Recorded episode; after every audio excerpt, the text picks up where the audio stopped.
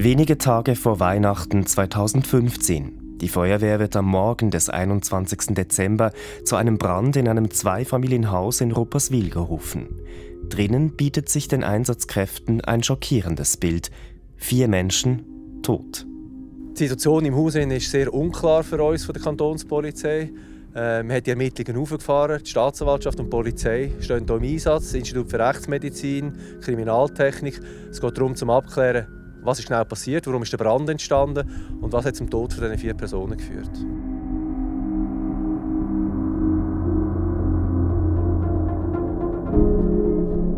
Schon am nächsten Tag dann ist klar, es handelt sich um ein Verbrechen. Staatsanwältin Fiona Strebel.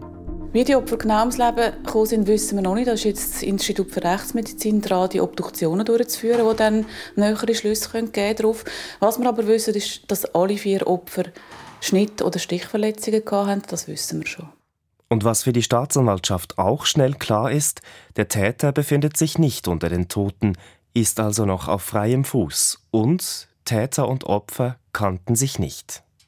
Es folgt eine Zeit der Unsicherheit in der 5.500 Einwohnergemeinde Rupperswil und weit über die Aargauer Kantonsgrenze hinaus. Ermittler suchen nach Spuren im Haus, gehen von Tür zu Tür, durchwühlen Abfalleimer in der Gegend. Wochenlang tappen sie im Dunkeln. Knapp 2 Monate nach der Tat im Februar wird eine Belohnung von 100.000 Franken ausgesetzt für Hinweise, die zum Täter führen.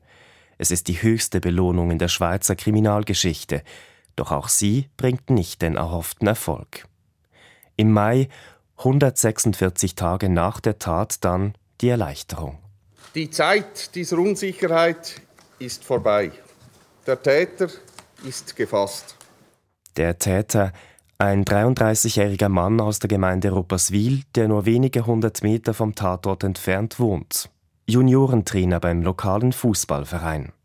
Was die Polizei zum Täter geführt hat, ist bis heute nicht klar. Auch um zukünftige Ermittlungen in ähnlichen Fällen nicht zu gefährden, schweigen die Polizei und die Staatsanwaltschaft.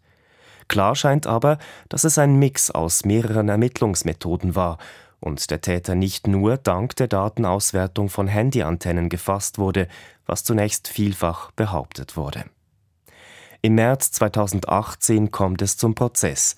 Der Beschuldigte muss sich wegen mehrfachen Mordes, mehrfacher räuberischer Erpressung, mehrfacher Freiheitsberaubung, mehrfacher Geiselnahme, sexueller Handlungen mit einem Kind, sexueller Nötigung, Brandstiftung, mehrfacher Pornografie, mehrfacher Urkundenfälschung und mehrfacher strafbarer Vorbereitungshandlungen vor dem Lenzburger Bezirksgericht verantworten.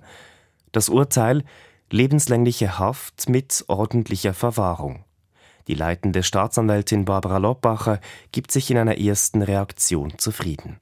Ich denke, der Beschuldigte hat die richtige Strafe erhalten. Ich bin sehr froh, dass das Bezirksgericht Lenzburg ihn in allen Anklagepunkten für schuldig erklärt hat, eine lebenslängliche Freiheitsstrafe ausgesprochen und auch eine Verwahrung angeordnet hat.